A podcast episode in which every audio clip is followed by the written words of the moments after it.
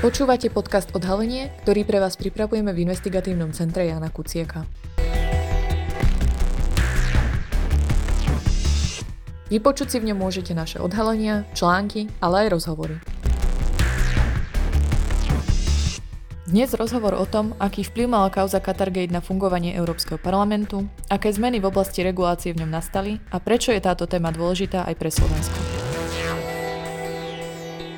Podpredsedníčka Európskeho parlamentu Eva Kaili a ďalšie osoby boli v kauze Katargate obvinené z činnosti v zločineckej skupine, z prania špinavých peňazí a z korupcie. Čo všetko vieme o tejto téme? Ako pochybil Európsky parlament? Čo hovoria najnovšie výskumy í cé jé ká a Follow the Money o integrite europoslancov? A prečo je stále Slovensko krajinou s najnižšou účasťou v eurovoľbách? Moje meno je Lucia Kučerová a o tejto téme som sa rozprávala s Luciou Yar, expertkou na zahraničnú a bezpečnostnú politiku a zastupujúcou šéfredaktorkou spravodajského portálu Euractiv.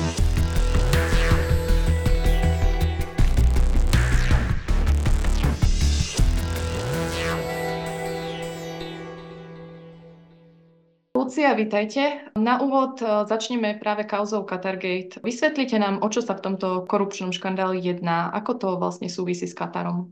Súvisí to s Katarom, ale aj s krajinami ako Maroko, Mauretánia a, a Saudská Arábia. Vlastne je to ešte stále taký prebiehajúci politický škandál, ktorý vlastne zahrňa obvinenia, že teda predstavitelia Európskeho parlamentu a lobisti, ich rodiny boli teda týmito krajinami nejakým spôsobom ovplyvňované a tak zapájani do korupcie, do prania špinavých peňazí, do organizovaného zločinu. Tam je tých obvinení trošku viac. Najčastejšie sa spomínajú dve mená a v podstate dvoch krajín. Antonio Panzeri, to je bývalý europoslanec taliansky, ktorý sa už aj priznal, a potom bývalá vlastne podpredsedníčka Európskeho parlamentu, takéto najznámejšie meno Eva Kaili, ktorá je z gréckej strany PASOK. Tiež vlastne obidvaja títo hlavní účastníci sú z tej skupiny socialistov, ku ktorej napríklad do októbra patrili aj teda slovenský Smer a Hlas, aby to len bolo v kontexte, ale samozrejme strana aj teda frakcia v Európskom parlamente sa už od nich dištancovala. No a potom tam boli zapojení ďalší europoslanci, primárne teda z Talianska, ktorým bola vzatá imunita. No a bolo to také trošku ako z filmu. Prišli uh, belgickí policajti, uh, začali teda prehľadávať byty zainteresovaných. Uh, boli tam otec tej Evy Kailiovej, vlastne utekal, chytili ho s, s kuframi peňazí. Jej priateľ, ktorý bol zase akože poradca iných europoslancov, ktorý zase bol ako keby takým hlavným človekom, ktorý vypovedal v tej kauze. No a celá táto ako keby skupina je obvinená v, z činnosti ako keby v zločineckej skupine, z prania špinavých peňazí a teda korupcie. Oficiálne, čo vlastne bolo ich cieľom, je, že cez takú organizáciu, ktorú si oni vytvorili, ako keby chceli podporovať nejaké reformy a posilňovanie právneho štátu v takých arabských krajinách. To bol nejaký základ. Radili a teda mali spolupracovať s nejakými európskymi a medzinárodnými inštitúciami, ale v podstate úplne, ako teda tvrdia tie obvinenia, malo ísť o nejakú korupčnú schému. Momentálne je to v takej situácii, že sa to stále prešetruje. Európska únia urobila zo pár krokov konkrétnych aj voči teda tým obvineným, ale aj v nejakých vlastných mechanizmoch niečo napravovala, ale zároveň napríklad aj voči Kataru. Tam sa celkovo napríklad zastavilo vyjednávanie o vízovom režime, o liberalizácii vízového styku. Spomínalo sa napríklad, to sa ešte rokovalo, niekedy sa spomína aj to, že sa rokovalo o tom, že letecká spoločnosť Qatar Airways by, mohli, by mohla mať nejaké voľné prelety v Európskej únii, ale práve na základe takéhoto obvinenia sa to celé stoplo, čiže akože veľa takých uh, vecí aj voči, aj voči Kataru sa, sa rozbehlo, respektíve zastavilo. No a potom Európska únia do radou vlastných inštitúcií uh, zo pár vecí pomenila um, a tam boli nejaké zväčšenie, transparentnosť. Revidoval napríklad Európsky parlament svoj rokovací poriadok, kon, kódex správania sa síce teda až v septembri dvetisícdvadsaťtri, keďže tá kauza sa začala ako keby rozvíjať ešte v roku dvadsaťdva, koncom roka dvetisícdvadsaťdva, teda skoro rok na to, až Európsky parlament robil nejaké zmeny, ale teda sú tam, sú tam nejaké, nejaké kroky. Takže ak správne chápem, tak pri ovplyvňovaní išlo aj o dôležité rozhodnutia, ktoré majú významný vplyv na fungovanie Európskej únie. Určite, hej.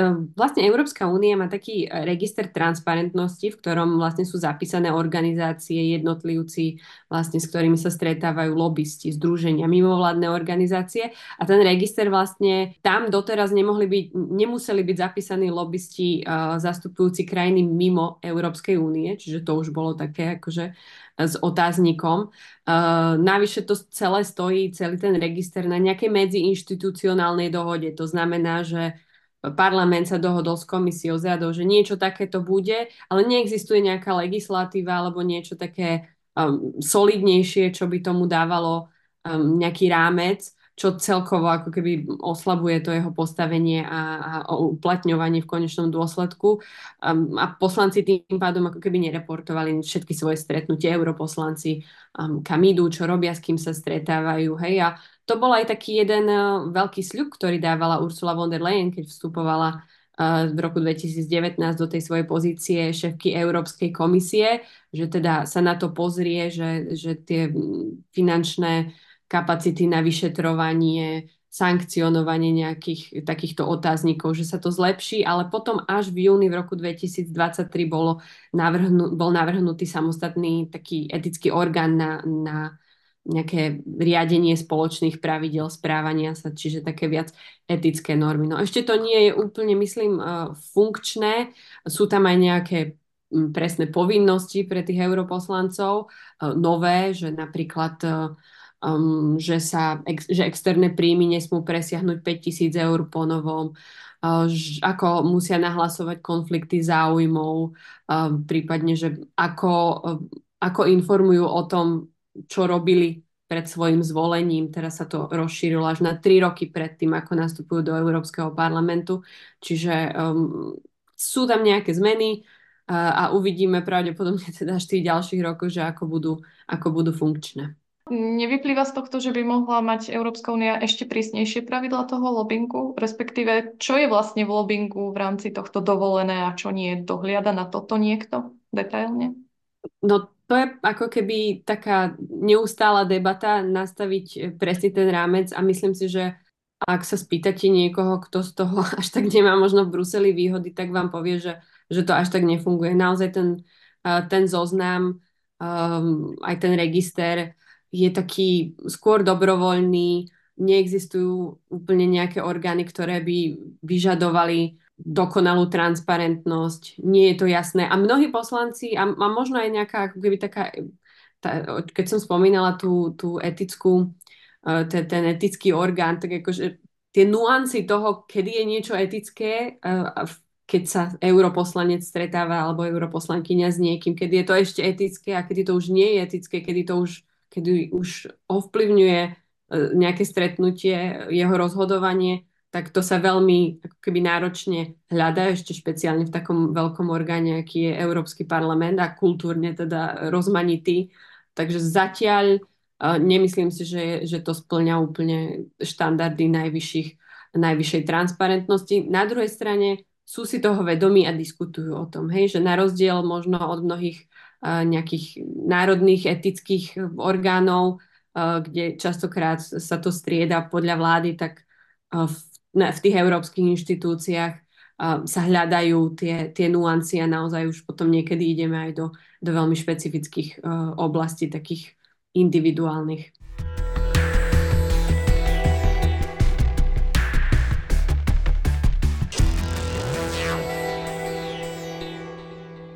Hovoríme tu o kauze, do ktorej bolo zapletených naozaj viacero predstaviteľov Európskeho parlamentu.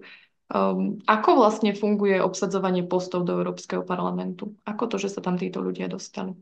Ako budeme opäť aj v tomto roku vidieť, tak uh, europoslanci, europoslankyne sa tam dostávajú prostredníctvom teda volieb.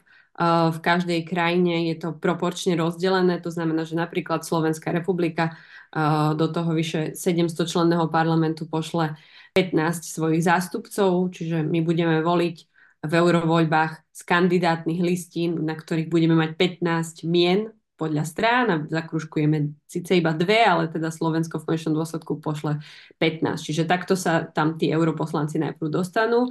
No a potom, keďže fungujú, funguje aj taká stranická politika na európskej úrovni, taká veľmi podobná ako u nás, tak sa tí europoslanci a europoslankyne ako keby zbehnú do svojich frakcií, to znamená, pridajú sa k svojim politickým skupinám. Tie politické skupiny, skupiny naprieč kontinentom fungujú. Napríklad teda Smer, Hlas bol do októbra, už som spomínala, medzi socialistami, to je druhá najsilnejšia taká skupina. Na, úplne najsilnejšia sú ľudovci, tam máme zo slovenských strán napríklad ká dé há, bývalé Oľano, um, snaží sa tam dostať uh, vlastne demok- strana demokrati okolo teda uh, bývalého premiéra Hegera, okolo uh, Jara Naďa, a potom uh, minist- vlastne aj bývalého premiéra uh, Dzurindu a jeho Modri by tamto chceli patriť. No a tretia taká najväčšia sú liberáli, kde napríklad slovenská uh, strana Progresívne Slovensko patrí. No a takéto, takýchto frakcií je tam viacero, niektorí, sú aj, niektorí europoslanci sú aj nezaradení, no a podľa toho, ktorá frakcia je väčšia, ktorá strana je väčšia, kde sa dajú do takých skupiniek viac, tak tam už funguje taká tá demokracia, tým pádom dostávajú pozície v rôznych výboroch, tých je dvadsať v rámci Európskeho parlamentu a potom nejaké podvýbory, myslím, že sú tri, takže tam sa obsadzujú funkcie na základe toho, že tak, také nejakej proporcionálnej, že niektoré strany teda dostanú, teda strany dostanú nejaké miesta v konkrétnych výboroch. Napríklad, ak sú poslanci nezaradení, čo sa napríklad môže stať aj aj poslancom strany Smer alebo Hlas po eurovoľbách, keď ich teda socialisti nepríjmu naspäť, tak tí majú oveľa ťažšie potom to, že by sa dostali do, do nejakých zaujímavých pozícií v týchto výboroch. Uh-huh. No a proporčne sa potom rieši aj takéto hierarchické usporiadanie, že kto je predseda Európskeho parlamentu, kto sú podpredsedovia, aj to sa tam jednak volí, ale má v tom samozrejme vplyv aj taká tá tá stranická politika na európskej úrovni. Čiže je to veľmi podobné, ako to máme my, ako to my poznáme z parlamentu, len možno tie skupiny, akože tie strany vnímame v tom europarlamente ako keby až tak sekundárne, že nie je to tak naprvu. Vieme, že na Slovensku je dlhodobo nízka účasť v eurovoľbách. Prečo je to podľa vás takto? No, tak tam je teda, to je celá seminárna práca a je, je toho samozrejme veľa. Hovorí sa o, o tom, že Brusel sa nám zdá byť vzdialený, napriek tomu, že, že ho stále viac a viac cítime. A veľakrát sa hovorí o nízkej informovanosti, že teda ľudia pociťujú nejaký nedostatok informácií, myslia si, že sa ich tá EÚ až tak netýka, vnímajú sa eurovoľby ako menej dôležité, že teda opäť nemajú na nás vplyv, vôbec na nás nemá, že, že na nás vôbec nemá vplyv nejaký Európsky parlament, ktorý je v Bruseli alebo v Štrasburgu. Ale čo si ja myslím, a to je možno kontro, kontroverzné, napriek tomu to poviem, a, tak ak, si, ak sa pozrieme na to, ako sa informuje o tom, ako funguje Európska únia, aká legislatíva sa príjma, aké sú dohody, čo vlastne vôbec sa v tom Bruseli deje, tak poďme úplne prakticky napríklad do slovenských médií sa pozrieť, že kto o niečom takomto píše. Píše o tom väčšinou uh, buď vyslaný redaktor, a takých vyslaných redaktorov má tlačová agentúra Slovenskej republiky, prípadne ešte er té vé es. Chvíľočku mal, myslím, že aj uh, teatry už asi nemá a uh, SME, ale tiež už asi nemá. Čiže reálne dve nejaké redakcie. Teraz tlačová agentúra Slovenskej republiky tam má jedného človeka, ktorý musí každý deň vyprodukovať sedem osem správ. Čo znamená, že jeden schopný človek, ak má urobiť ešte zvukový videozáznam, nafotiť a ešte aj napísať nejakých päť, šesť, sedem textov denne, skončí tak, že akurát tak preberá ten eurojazyk, pretože len prekladá tlačové správy v konečnom dôsledku, ktoré vyjdú, ktoré potom sú publikované, on naozaj akože robí, čo môže, ale sú publikované v tlačovej agentúre, ktorá je úplne že základným zdrojom pre väčšinu slovenských normálnych, tak toto poviem, médií, tradičných médií, ktoré majú informácie z Bruselu. Slovenská televízia a teda aj Slovenský rozhlas er té vé es majú vyslaného redaktora, ten niečo tvorí. A áno, to je také niečo špecifické, ale on nie je zdrojom pre nejaké iné médiá. To znamená, že reportér tlačovej agentúry Slovenskej republiky naozaj je tak neuveriteľne kľúčová figúra podľa mňa v Bruseli zo Slovenska a o tom, aké je to informovanie zo Slovensk- z Bruselu na Slovensko. A teraz naozaj, ako keby, aj, aj keby tam bol ten najschopnejší zo všetkých schopných uh, novinárov, čo máme, tak by sa mu asi nepodarilo informovať o všetkom možnom, lebo to je celý diapazon akože, informácií, čo tam každodenne má. Uh, a napriek tomu, takto to je, vlastne ne, nejdem hovoriť o financovaní uh, štátnej tlačovej agentúry, že, čo, čo to, tú tlačovú agentúru stojí.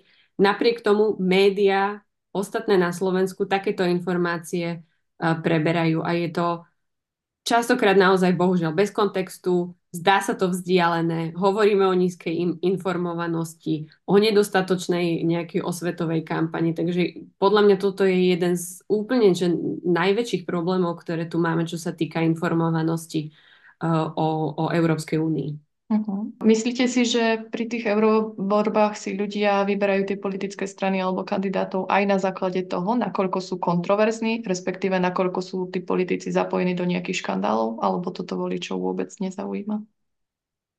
Myslím si, že sa to asi dá porovnať s tým, že ako to máme uh, u nás na Slovensku, že máme aj veľk, veľké množstvo takých protestných voličov, že áno, tak ja to hodím tým, ktorí vám to teraz ukážu všetkým, čiže to sa pravdepodobne nejako proporciálne ukazuje aj v eurovoľbách, ale stále platí, že naozaj najviac, uh, jednak Slovensko má najnižšiu účasť v Európskej únii, to asi nemusím uh, pripomínať, čo sa týka eurovolieb a vzhľadom na to, že teraz budeme mať tie eurovoľby ešte oklieštené o kampaň, vzhľadom na to, že o mnoho intenzívnejšie sa bude diať tá prezidentská kampaň, tak ja akože veľmi sa zamýšľam nad tým, že aká intenzívna bude euro, eurokampaň uh, pred tými júnovými eurovoľbami, či vôbec bude, budú strany ako keby schopné presvedčiť uh, voličov, aby išli voliť práve ich.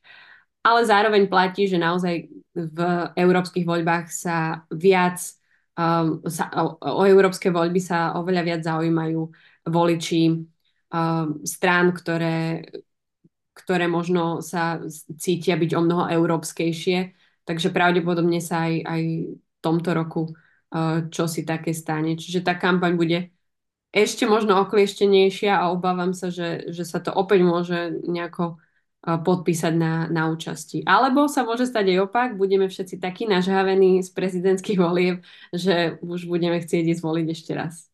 A ako spomínate, tak je naš, tá naša voličská účasť je v podstate najnižšia v eurovoľbách. Je vôbec porovnateľná s niektorou inou krajinou v rámci Európskej únie? Kto sa tak blíži k nám? Myslím, že Bulharsko ešte veľmi podobne uh-huh. volí.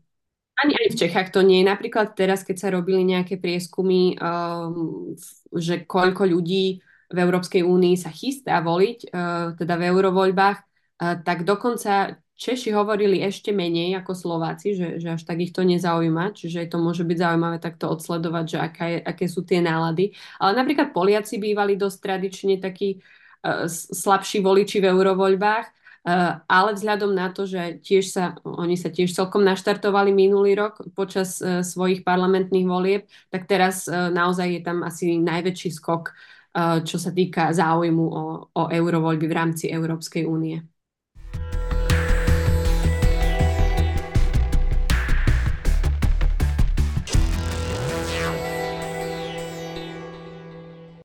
Keby sme sa vrátili ešte k tej integrite europoslancov, tak v í cé jé ká sme robili výskum spoločne s Follow the Money a ďalšími novinármi z členských štátov, z ktorého vzýšlo, že zo sedemsto štyri europoslancov až stosedemdesiatdeväť malo v minulosti nejaký škandál spojený s neprimeraným správaním sa, korupciou, podvodmi a podobne. dvadsať z toho skončilo na súde v neprospech europoslancov. Čo hovoríte na tieto čísla? Je to porovnateľné s ostatnými národnými parlamentmi napríklad? Keď ste povedali, že stosedemdesiatdeväť uh, malo v minulosti nejaký škandál, takže že, čo to znamená? Pretože ja, ja nad tým rozmýšľam možno aj takto, že veľakrát aj tak, ako je to v národných voľbách, aj v európskych voľbách, to môže byť niekedy aj politická hra. Naozaj sa môže proste objaviť škandál voči nejakému svojmu, že sa vytvorí voči politickému súperovi. A keď hovoríte, že dvadsať potom aj skončilo na súde v neprospech europoslancov, takže možno to nie je, akože, priznám sa, nepoznám nejaké štatistiky v národných parlamentoch, že či je to veľa alebo málo, možno sa to zdá veľa a hlavne sa na neho veľa viac svieti, pretože o tom nevie, o tom nevie len jedna krajina, ale zrazu celá Európska únia, čiže aj to je, to je akože zaujímavé. Hodnotenie akože korupcie má veľa, veľa faktorov, je tam tá transparentnosť, o ktorej som hovorila, je tam inštitucionálna integrita, že či si tá inštitúcia vôbec roz, akože rozumie tomu, že, že má nejaký problém a že to chce riešiť. Aj metódy monitorovania koniec koncov, že aká je tá metodológia.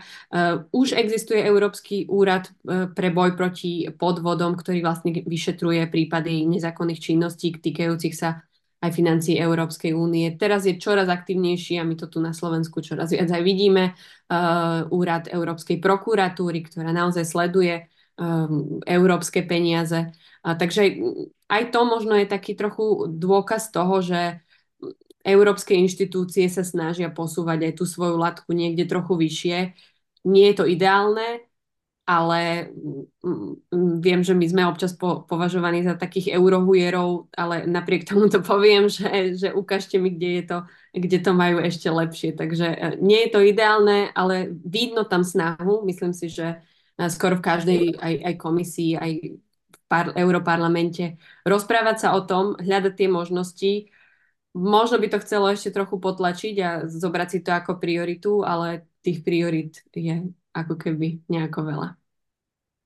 A myslíte si, že štáty si vyberajú do toho Európskeho parlamentu naozaj odborníkov, alebo to viacero krajín berie skôr tak, že povedzme ako odkladisko pre tých nepohodlných politikov, prípadne ako nejaký spôsob niekomu dopriať politický dôchodok?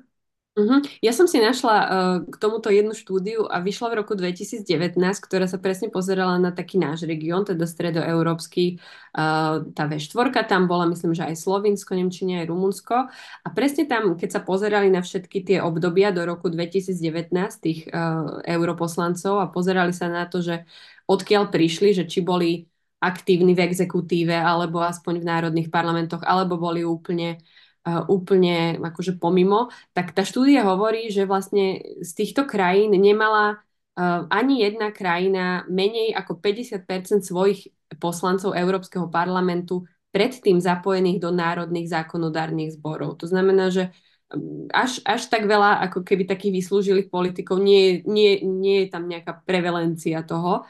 Uh, dokonca, keď uh, si to porovnáme, že koľko nejakých uh, europoslancov, europoslankyň ide s tým, že už majú za sebou nejaké exekutívne skúsenosti, tak tiež, uh, tiež to nie až tak veľa, to nejakých šestnásť až dvadsať percent z, z tých kandidátov.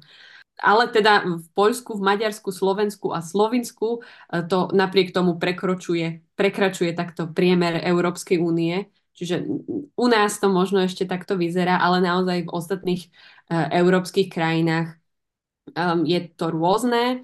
Uh, inú štúdiu som ešte našla a tá sa dokonca rozprávala s europoslancami a, roz, ro, a sledovala potom aj ich ďalšiu kariéru uh, a vlastne dospeli k tomu, že, že mnoho tých europoslancov ďalej pokračuje, je veľmi aktívnych. To znamená, že sa tiež nedá ten Europarlament úplne nazvať nejakým klubom dôchodcov, ale sú, každá strana to má ako keby individuálne, objavujú sa prípady, objavujú sa prípady, že tam aj akože europoslanci už počas svojho voľbného obdobia umrú, lebo už majú, majú taký vysoký vek, ale, ale sú tam aj mnohí mladí, ktorí sa potom vracajú, alebo choď idú do nejakej úplne inej, um, inej sféry pôsobiť, takže je to Um, je, to, je, je tam celý diapazón, neviem úplne povedať, že aké sú tie presné štatistiky, ale mne sa nezdá, že, že je to odkladisko. Je to ale aj na svedomí politickej strany, ktorá tých kandidátov prináša, pretože keď, a to my počujeme na Slovensku a ja keď to počujem, tak ma, mi pišti v ušiach, špeciálne keď sa ide do európskej kampane alebo eurovolieb a kandidáti ešte sa ani nerozbehla európska kampaň, hovoria o tom, že oni tam idú preto, lebo sa chcú vrátiť alebo chcú proste vidieť, akí sú populárni a potom sa vrátiť, tak ja ako volič teraz úplne rozmýšľam nad tým, že pre, prečo? Tak ja ťa potom budem voliť, keď budeš v národných voľbách kandidovať, čiže možno aj tuto m, by sme sa na Slovensku mali zamyslieť nad tým, a špeciálne teda kandidáti, že ak idú a púšťajú sa do nejakej kampane, tak voliči ich tam chcú asi aj vidieť, takže Um, ale možno teda niektoré strany rozmýšľajú inak a o tom je krása Európskej únie, že nám to dovoľuje.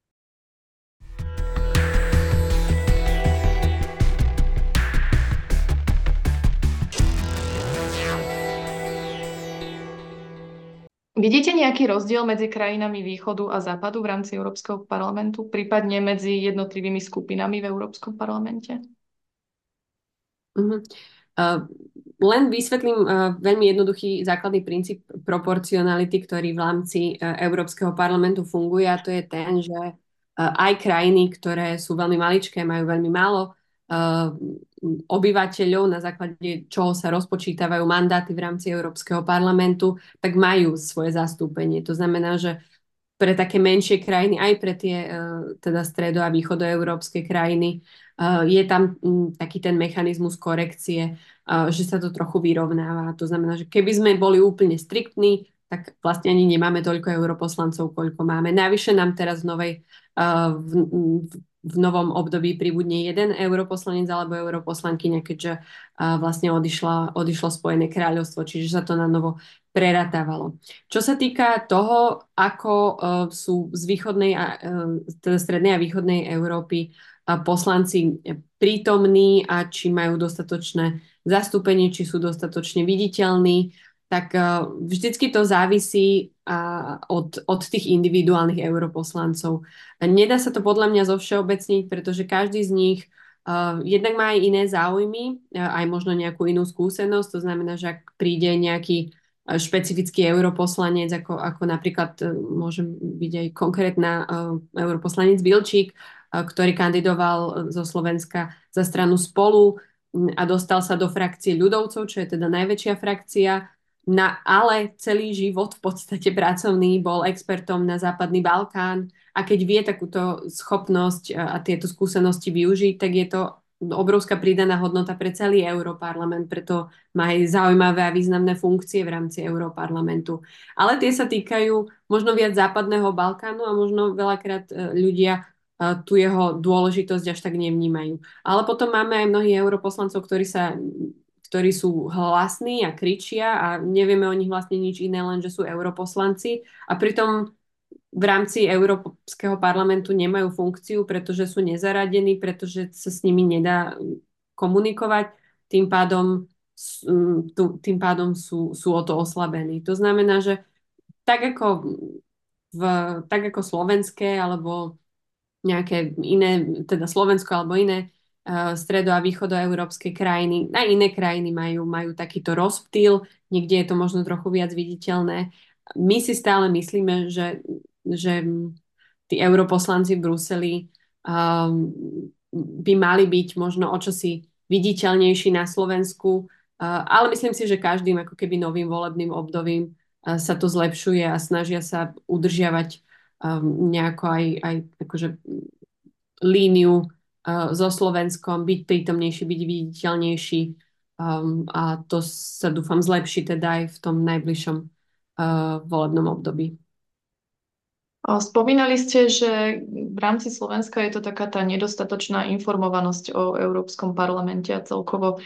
Myslíte si, že aj toto je práve ten dôvod, prečo Slováci nevnímajú možno Európsky parlament ako tak dôležitú inštitúciu? Alebo akým spôsobom im vysvetliť, že tiež je to pre nich dôležitá inštitúcia a tiež je dôležité ísť takto voliť? Ja si myslím, že každý jeden Slovák a Slovenka veľmi intenzívne vníma to, čo pre nás Európska únia robí a, ro- a vníma to možno vtedy, keď trošku prekročí uh, nejakú svoju komfortnú zónu. Uh, Slováci teraz vo veľkom cestujú aj do krajín mimo Európskej únie a tam o mnoho viac napríklad rozmýšľajú nad tým, že aha, veď ja tu zrazu nemám uh, v mobile internet, aha, veď ja tu zrazu potrebujem víza, ja tu zrazu potrebujem Um, neviem, um, nejaké cestovné špeciálne poistenie, ktoré je x-krát drahšie ako to, čo máme. Keď už sa mi niečo stane, ne, ne, netuším vôbec, čo za uh, lekárskú starostlivosť dostanem. Um, neviem, čo jem, neviem, či v, tom, tejto, v tomto výrobku, ktorý mám, nie sú nejaké proste zakázané látky, na ktoré sa nikto nikdy v tejto krajine nepozeral, alebo sa moje dieťa hrá s nejakou hračkou, ktorá mu vybuchne v rukách.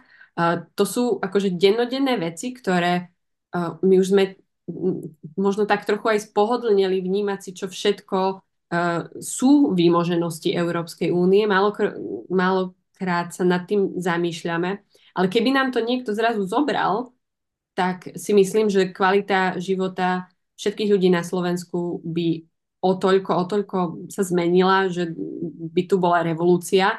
Uh, takže možno upovedomovať ľudí alebo poukazovať viac na takéto denné veci. O tom sa samozrejme veľa hovorí. Zároveň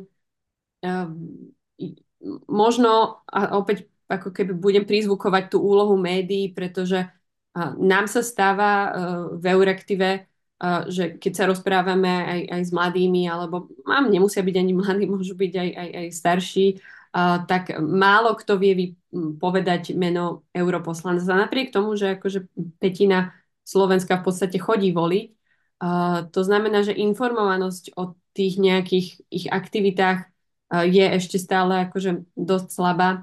No a v konečnom dôsledku tá legislatíva, ktorá sa ako keby um, prerokúva v Štrasburgu a, a v Bruseli uh, na úrovni Európskeho parlamentu, niekedy vidíme jej nejaké aplikovanie až o niekoľko rokov. To znamená, že keď teraz v nejakej malej obci už majú zrazu Wi-Fi pripojenie, lebo boli Wi-Fi výzvy Európskej únie a každá malá obec aj hocikde uh, si mohla zriadiť nejaký Wi-Fi bod, tak áno, tieto výzvy boli možno pred piatimi šiestimi rokmi, to už bol aj predošlý Europarlament, čiže možno taká tá trochu spomalenosť tomu neúplne pomáha. Na druhej strane je to výmoženosť. Je to výmoženosť toho, že si my aj túto, aj na Slovensku, aj v, kade, aj, aj v vlastne akýchkoľvek kútoch, kútoch Európskej únie vieme zvoliť svojich zástupcov, ktorí by tam naše záujmy mali obhajovať, vieme s nimi komunikovať, vieme tým europoslancom písať. Nie je dneska nič jednoduchšie, ako si dnes e-mailovú adresu europoslanca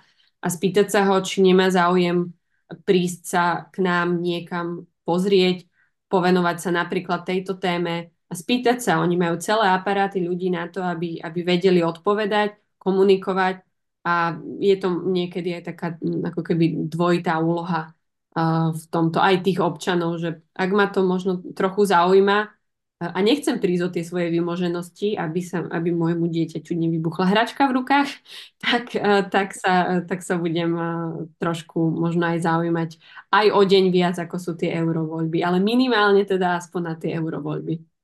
Ešte keby som sa vrátila k tomu výskumu, tak uh, z nášho výskumu í cé jé ká vzýšlo aj to, že najviac prehreškov je spojených s poslancami Maďarska, Grécka, Chorvátska a Malty napríklad. Uh, pre porovnanie Slovenská republika sa umiestnila niekde v striednych priečkách a najmenej ich prehreškov malo napríklad Švédsko alebo Luxembursko či Rakúsko. My určite nechceme tieto čísla nejako porovnávať medzi tými danými krajinami, pretože je nutné prihliadať aj na rôzne externé vplyvy, ktoré môžu tie dáta skresľovať, ako sú napríklad sloboda médií alebo rôzna miera toho, čo sa považuje v tej danej krajine za škandál napríklad. Len by ma zaujímalo, či to aj napriek tomu niečo nevypovedá, respektíve či vás tento rebríček nejakým spôsobom prekvapil alebo ste nejaké podobné krajiny očakávali takto na takých priečkách.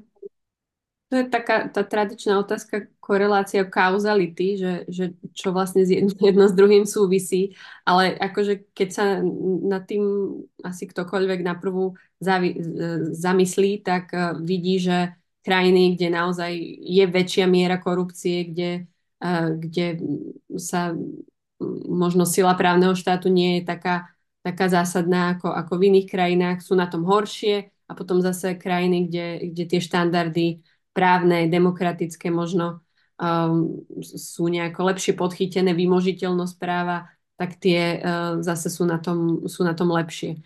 ale tak keď sa pozrieme už len na to prvé miesto, a keď ste spomínali Maďarsko a keď naozaj vidíme, že sa stáva takým hriešnikom Európskej únie na teda rôznych frontoch, aj keď opominieme korupciu, tak pravdepodobne to o niečom svedčí. Akým spôsobom by podľa vás Európska komisia mohla bojovať proti korupcii a takýmto prehreškom europoslancov ešte lepšie? Neboli by podľa vás potrebné nejaké systémovejšie zmeny? Uh, tie nástroje už existujú, aj celkom vlastne sa modernizovali.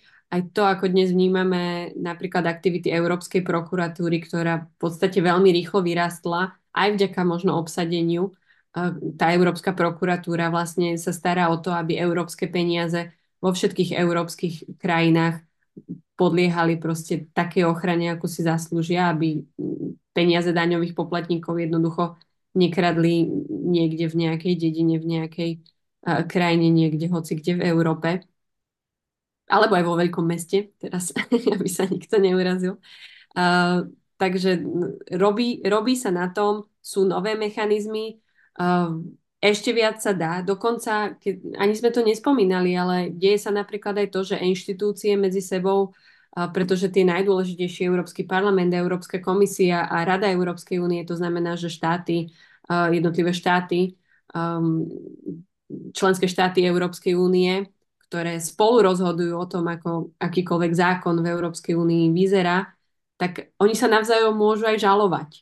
To znamená, že ak si Európska komisia nerobí svoje povinnosti, tak môže prísť Európsky parlament ju zažalovať na súde európskom a potom, síce to trvá tak rok, rok a pol, ale aj, aj to sa deje. To znamená, že aj keď sa rozprávame o takých veciach ako zastavenie eurofondov napríklad pre Maďarsko, ale v minulosti to bolo napríklad aj keď mal problém s rozpočtom Nemecko, tak keď rada, to znamená, že štáty Európskej únie neodhlasovali to, aby mal v podstate Nemecko problém, tak toto zjednoduším, aby museli platiť penál a tak ďalej, ďalej, tak prišla Európska komisia a zažalovala radu, povedal, že si neplní povinnosti. A tie zmluvy Európskej únie toto umožňujú. Čiže je tam veľa krokov a nástrojov, ktoré existujú a sú funkčné. Um, už len to, ako keby naučiť sa čoraz intenzívnejšie uh, používať a zároveň je dôležité, aby vlastne krajiny, aj, aj napriek tomu, že sa možno zmení um, rozloženie podľa je, na jednej strane Európskeho parlamentu, alebo že v Európskej rade sú noví premiéri alebo prezidenti, uh, zástupcovia krajín, takže aby, aby tá kontinuita um, ostávala, to si myslím, že to sa Európskej únii zatiaľ celkom darí. A teda uvidíme aj po týchto eurovoľbách, že, že či budú vedieť uh, pokračovať, či všetci budeme vedieť pokračovať v takej transformácii zelenej, digitálnej, s prihliadaním na ľudských práv, uh, napríklad aj pre ženy. Tak si držme palce, aby to tak dopadlo.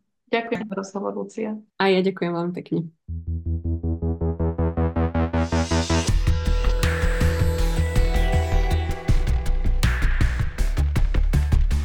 Ďakujeme, že ste si vypočuli podcast Odhalenie Investigatívneho centra Jána Kuciaka. Ak by ste našu prácu chceli podporiť, hoď aj symbolickou sumou, link, kde tak môžete urobiť, nájdete v popise tohto podcastu, prípadne na webe w w w bodka i c j k bodka s k. Tam nájdete aj naše investigatívne články. A akékoľvek nápady, tipy, ale aj pripomienky nám zasielajte na e-mail i c j k zavináč i c j k bodka s k.